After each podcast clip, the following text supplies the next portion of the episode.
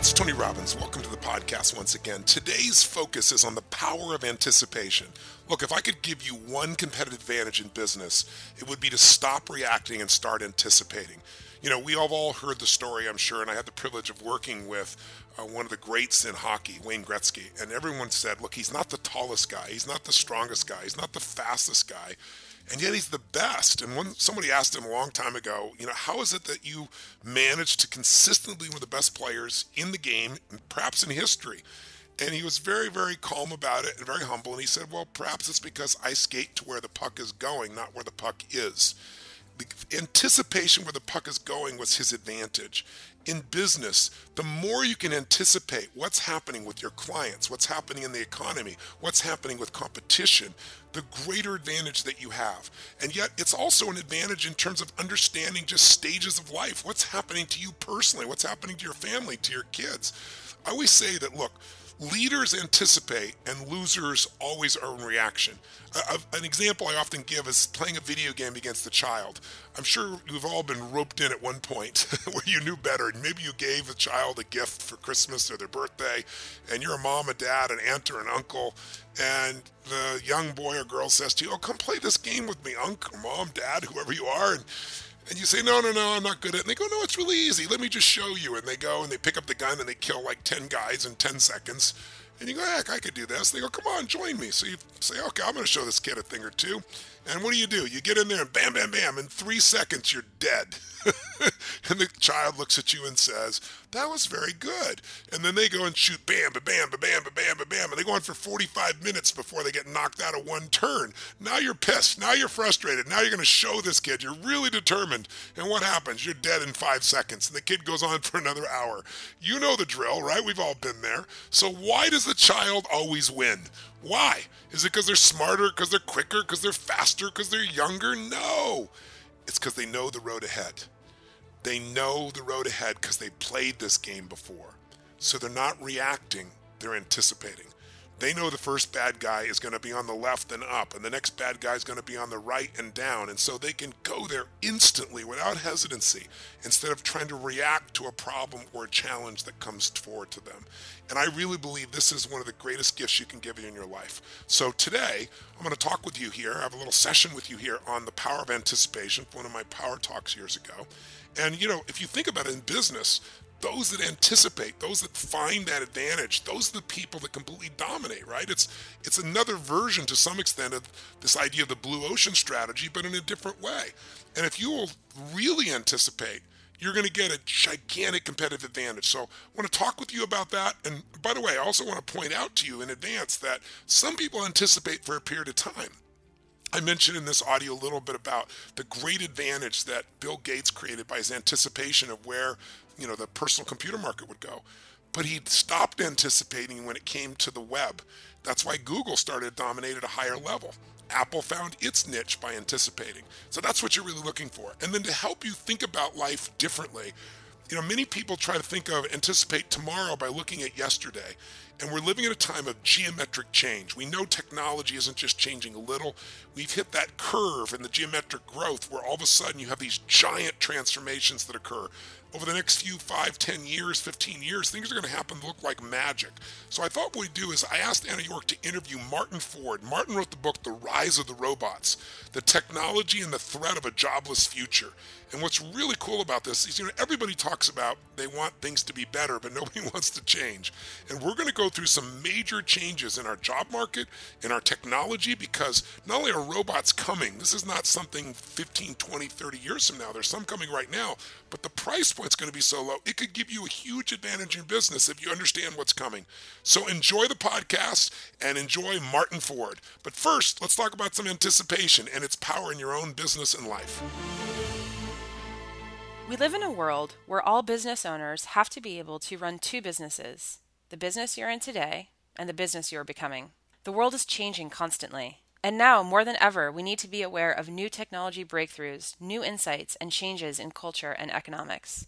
The business leader who is constantly anticipating and looking at what's around the corner, rather than just running the business they're in now, is the one who will thrive and grow. And as the developed world stands at a unique moment in history, where technology is replacing more jobs than it creates, your ability to anticipate could make or break your business.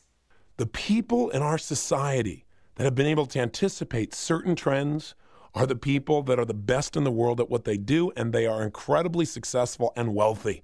A simple example of this would be Bill Gates. Here's a young man who's now the richest man in America. How'd he do it? Was he an absolute genius? Yes, he was very, very bright. But there are a lot of other people brighter than him when he went to Harvard. In fact, that's one of the things he was most frustrated with. He used to be king of the hill. He went to Harvard. He wasn't the best. But he did one thing better than anybody else.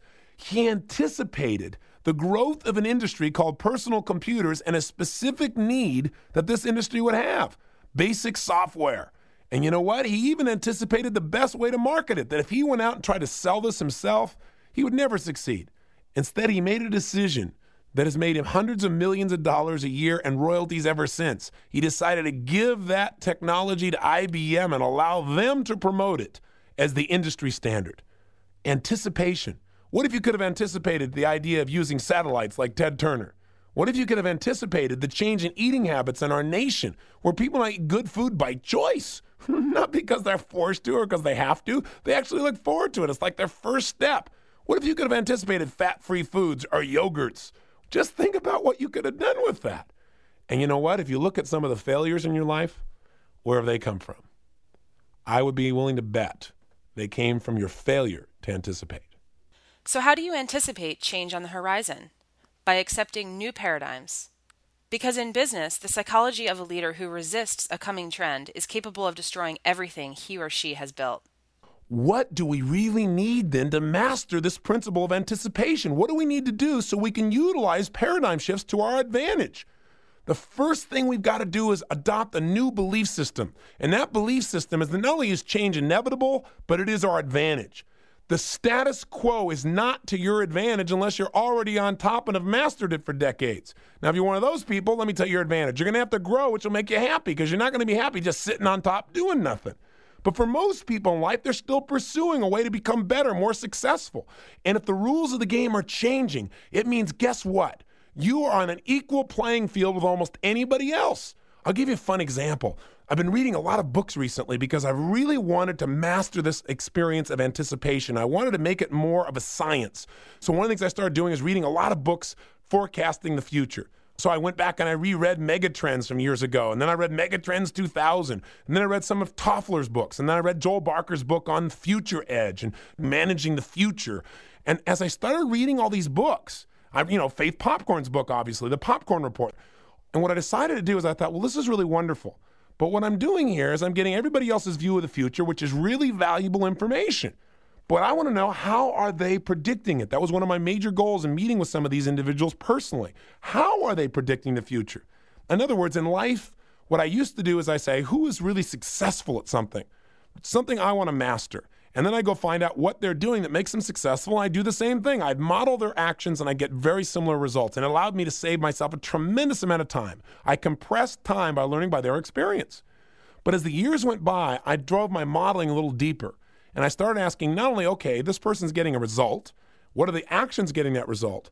But I started going a step deeper and said, what are the organizing principles that are allowing them to know that these are the actions to take in the first place in order to get those results consistently?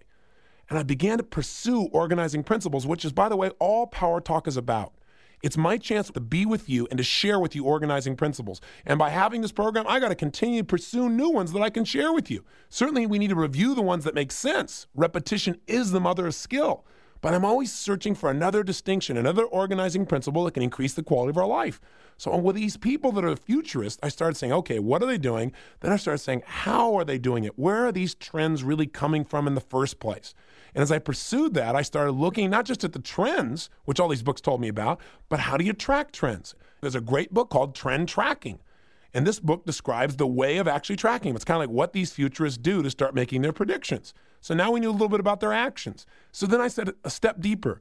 Okay, I can see how to track it, but where do they actually come from? And I realized that all actions, everything that we're doing, all the behaviors of the masses, those trends are coming from a, a conditioned way of thinking. So I started studying paradigms, the thought processes that are consistent amongst mass number of people, where a large number of people share the same assumptions about what the rules of the game are, about what's going to happen. They may be absolutely wrong, but if enough people believe it, people start to buy into it. Then I started saying, well, where do those assumptions come from? And where those assumptions come from through history. So I've been reading all these books on history and looking at how different ways of thinking through history have created certain consequences in our society. And then I dug even deeper and said, okay, where do these ways of thinking come from? What shapes the way we think and the way we feel in the first place? And I got back down to pain and pleasure. Now, why am I telling you all this? Because out of everything I've read, I've clearly come across one critical organizing principle that you must adopt to be successful in any time in human history. It's a belief system that if you'll adopt it, I guarantee you it will change the quality of your life forever. And the belief is simply this the same level of thinking that has gotten you to the level of success you have today will not get you to the level of success you want for tomorrow and beyond. In other words, all that's worked for you up until now that you value so much may go out the window in a day. And you've got to not only know that, but anticipate that.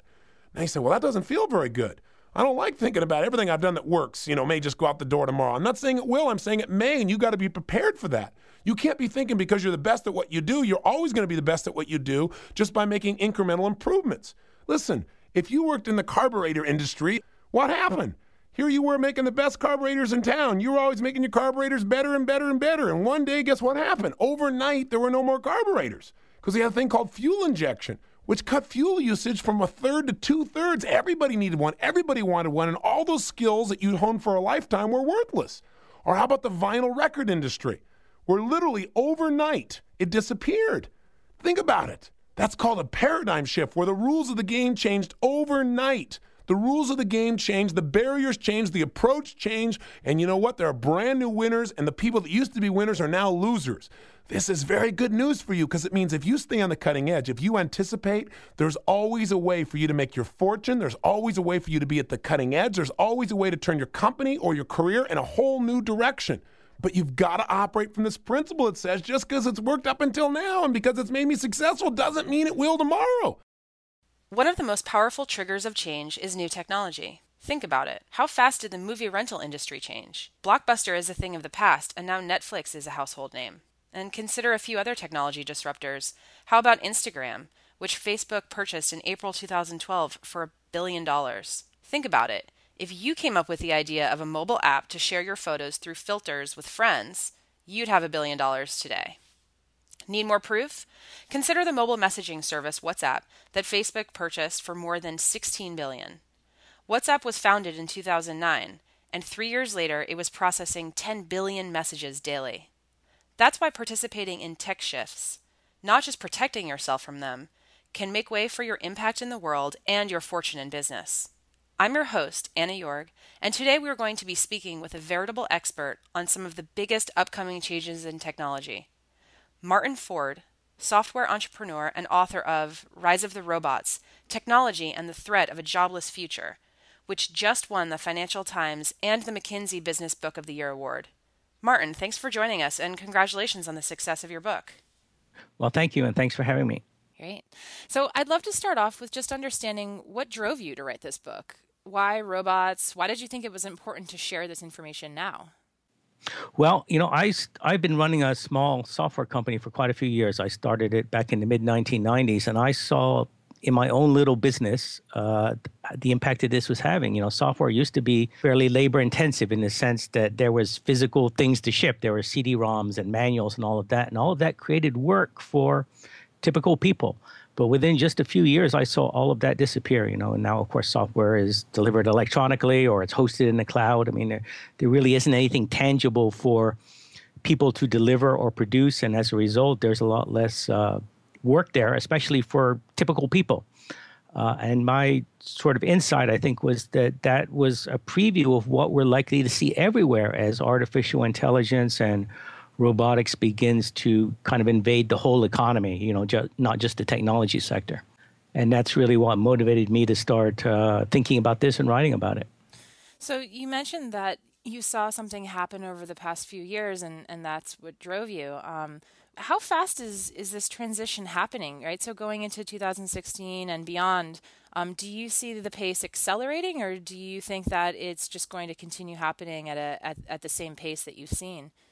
In general, all of this technology is subject to an acceleration. It keeps moving faster and faster. And I think you see some evidence of that. You know, you think, for example, of, of self driving cars, which just a few years ago no one could imagine. And now every single automotive manufacturing and a whole bunch of tech companies like Google and Uber and all the rest are, are doing research into this. And it looks like it's, it's really going to happen probably within 10 or 20 years. Uh, so I, I, think things do move faster, and I think that as a result of that, a lot of the progress that we see is going to surprise us. You know, you can't look at the last 10 or 20 years and say, well, that's how things worked then, and so the next 10 or 20 years are going to look the same. Uh, in fact, everything is going to unfold a lot more rapidly, and uh, I think we really need to start thinking about the implications of all of this maybe a little bit in advance so that we can adapt to it. Right. So, what about the sort of domestic versus international question? Because you know you're mentioning how robots, you know, they they ultimately lower costs and increase efficiency. So the the idea is okay, maybe some of this manufacturing will you know move back to the U.S. How do you see that unfolding over the next few years?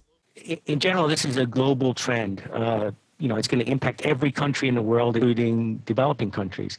Um, we are seeing some manufacturing come back to the United States as a result of this. I mean, that that sort of makes sense. If labor is going to become less important in the future, then obviously companies that build factories are going to be less concerned with building them in places where labor is cheap because it's not going to matter too much. And so they'll they'll begin to look at other factors. For example, it will make sense to build factories close to markets or in a way that minimizes transportation costs and so forth. And so we, you are seeing some factories come back to the United States, especially in, in areas like the textile industry. But the thing is that the factories come back, but the jobs don't. So, so you might have a factory that back in the 1980s would have employed 2,000 people. Then that that uh, factory went employing 2,000 people. It's only employing 150 people. So there are a lot fewer jobs there. So, what about uh, countries like China with heavy reliance, reliance on manufacturing? How do how will this impact their economy? Well, it, it, potentially could have a tremendous impact. Actually, a couple of months ago, I went to China for a week to do a, a, book tour, and they they're very concerned about this. They're they're concerned about the reshoring issue. They know that by utilizing robotics and and automation, we can perhaps move the factories here, and they're worried about that. They're also worried about their factories moving to even lower wage sectors, for example, Vietnam and, and uh, Indonesia. So, in order to prevent that and keep the manufacturing in China, they're bringing their own robots and they're doing that very aggressively. Uh, China is now the biggest market in the world for industrial robots, and it's it's accelerating very rapidly. So, um, there's definitely going to be an impact there, and there is the concern that, that going forward there may not be enough of those factory jobs, even in China, to employ the huge number of people that that really rely on that there. Wow. Um, so out of outside of manufacturing, you also mentioned that low wage jobs um, like fast food and people who work in um, agriculture, that those will be impacted as well. Um, and I think that's pretty easy for a lot of us to wrap our heads around, you know, flipping burgers or or um, other types of manual labor. Um, but what's very interesting is um, you also noted that the medical field and the legal field and other and creative fields like writing music and art could also be impacted. Um, can you give us maybe an example of that? Sure. I mean, in general, that's I think going to be the the biggest disruption in the United States because, of course, we no lo- I mean, manufacturing is no longer very important in the United States at, at, in terms of employment. I mean, not many people work in manufacturing. Everybody works in the service sector. Um, but we are seeing these technologies come really across the board. As you say, it's going to impact the low wage jobs, but it's also coming for the high wage, white collar jobs, things that are done by college graduates. Um, and examples include um, smart algorithms that are taking on some of the work that used to be done by lawyers and paralegals in terms of reviewing documents to figure out which ones are relevant to court cases. Uh, there are systems that can do basic journalism that can tap into a stream of data. And then automatically, by analyzing that data, they can put together a, a pretty compelling news story that really is. It's not easy to see at all that it's written by a machine. It, it looks just like a person wrote it. And you know, a lot of those technologies are just at the beginning now, but again, there is this process of acceleration, so it's going to get better and better. And I think that one of the things we can expect is that eventually any kind of knowledge-based job, the kind of job where you are sitting in front of a computer doing something relatively routine and predictable. For example, cranking out the same kind of report or the same kind of, of analysis again and again, all of those jobs are ultimately going to be susceptible to white collar automation, not the robots, obviously, but to smart algorithms and to machine learning and, and so forth. Um, so that, that potentially could have a huge impact. And again, the important thing is that these are skilled jobs. I mean, these are the jobs that people who go to college take. And so one of the implications of this is that it kind of upends our conventional thinking about how all this works and what the solution should be because the solution traditionally has always been that if a robot takes your job, then we ought to send you back to school and give you some more training so that you can do something more, you know, at a, at a higher level. Um, but that that conventional way of thinking is really beginning to um, be upturned by this. Interesting. So, going into small business, because a lot of those things you just mentioned, like for instance, writing, if it's a large media company, I could see uh, an algorithm replacing a writer, like you said, like the example that you had used for um, uh, writing a, a, baseball story or a sports story. Um, what about for small businesses? Uh, what are some of the some of the implications for for small business owners? Well, in general, this technology is going to become very widely distributed. I mean, traditionally, robots, of course, have been things in factories, and they've been things that only really big corporations with huge amounts of money can afford to buy. But that that's changing rapidly. There are companies specifically focused on building much more affordable robots. An example is Rethink Robotics in uh, Boston that builds the Baxter robot. I mean, that's you know I think it's about twenty twenty five thousand dollars. In other words, it costs less than it would hi- cost to hire a person, and it's specifically intended to be accessible to smaller businesses. Uh, and you're going to see more and more of that as this um, as this develops. The same thing is true in, in terms of the the impact on white collar jobs. You know, um, we're seeing really just kind of a proliferation. So that instead of being these incredibly expensive enterprise software type things that only big corporations can afford, it's going to be apps and it's going to be things that in, in some cases might be free you know for, for small business to access that they can begin to leverage um, in their businesses and of course that's a very positive story for many small businesses it means there are going to be tools out there that you can utilize that will allow you to compete. But it, of course, it also means that the smaller businesses, which you know everyone says are the primary engine of creating jobs in our economy, are are likely to perhaps be less labor intensive going forward. And in fact, you already see evidence of that. Um, you know, it turns out that I saw a recent analysis that says that most small businesses that have been started are really just one person now. You know, they, they don't really hire anyone anyone else. It's really just self employment where it's one guy working and utilizing all of this technology that's out there to um, create a job for himself. And that's what it's going to look like more and more in the future. Wow. So, what kind of skill set then would a small business owner need to equip him or herself with in order to leverage the technology, right? In other words, who, who's going to manage the robots? you you definitely need to be technology savvy. I mean, you need to be aware of all these opportunities out there as they develop. You don't, I think, necessarily have to be a computer programmer, but you definitely need to be savvy and you need to be aware of it, and you need to be constantly tapped into what the opportunities are. Because if you're not, your competitors will. I mean, I think I really think that artificial intelligence and robotics are going to be one of the primary drivers that are going to just upend the competitive dynamic for businesses of all sizes. It's going to become just a hugely important parameter on which businesses of all kinds compete. And you already see that with, with big tech companies like uh, Google and Facebook. They're like in a talent war right now to, to get the best people in artificial intelligence uh, because it's become something that is just central to, to the way they compete. Uh, but that eventually is going to scale out everywhere, and it's going to be like that for even the smallest businesses. So, I mean, the message is that you've got to be aware of this, and you've got to be, you know, at the leading edge of this if you want to remain competitive in the future. Yeah, great. So, um, is there anything else? Any um, anything outside of some of the concepts in the book? Any recent observations that you've had that you want to share? Well, I, my general impression is that this is continuing to move. I mean, I see news stories every day that that surprise me. I mean, one of the things that's really amazing is is the um, progress in artificial intelligence, and it's p- particularly in an area like that's called deep learning, where you now have machines that can, for example, recognize images better than people, and that's just amazing and incredible. I mean, because this, you know, looking at a visual image and figuring out what it is is something that human beings are particularly good at. And if the machines are getting better even at that, then it really, I think, portends a disruptive change. So it's really important to, to be aware of the, of the extent of the progress we're seeing. And it's really going to have big implications across the board, I think. Really interesting. Well, thanks, Martin, so much for your time. Thank you. It's great to be here. Have the right mindset and skills to take your business to the next level?